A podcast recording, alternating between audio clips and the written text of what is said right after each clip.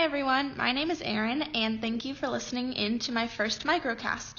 I'm excited to use this as a way to track my journey and remember the fun weekly happenings. For those of you that don't know, I'm currently in Switzerland working at an international church here for the next three months. My focus at the church will be in youth ministry, but I'll also be involved in other areas as well. I've been here for a week now and I'm absolutely loving it. It's a great country with great people and great chocolate. It wasn't very easy getting here, so my first topic will be how I landed this church internship and the days leading up to leaving America and Chick fil A.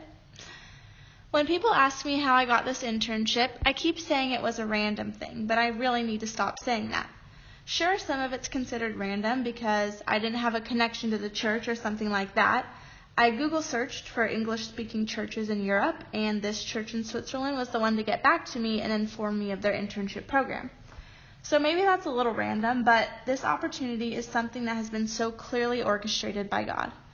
Two of my greatest passions are youth ministry and traveling, and God is allowing me to do both simultaneously. I never imagined I would be doing something like this, but here I am, only five days in, and I'm building lifelong relationships and thoroughly enjoying the Swiss culture. So even though one day I just decided to Google search churches, it was God's perfect plan all along, which is pretty cool and encouraging to think about. I didn't really expect to love it this much and this fast, and that made the days leading up to leaving pretty difficult. I'd be so excited and ready to get on the plane at 7 o'clock and then be freaking out and not wanting to go at 7.30. It was a roller coaster of emotions, and there were many tears the day before leaving.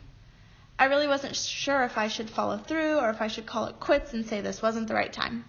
But that's not how I wanted or prayed for things to go. I had to try, and of course, now I love it, and I maybe want to stay forever.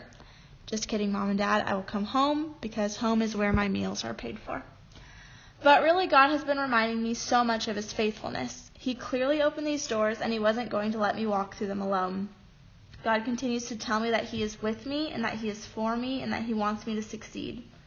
He also has and continues to place the perfect people in my life to help me succeed.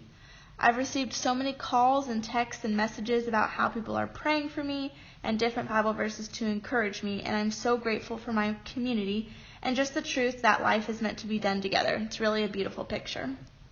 So, I just want to encourage you that wherever God is leading you in life, be bold, take risk, and trust in your Father and in His plan because His Word says that He who calls you is faithful. So, I just kind of wanted to give you a quick summary introduction into where I am and how I got here and I hope that the weekly podcast will be filled with stories of new adventures, growth, and a running update of the amount of chocolate I've consumed. Thanks for listening. You're up to date.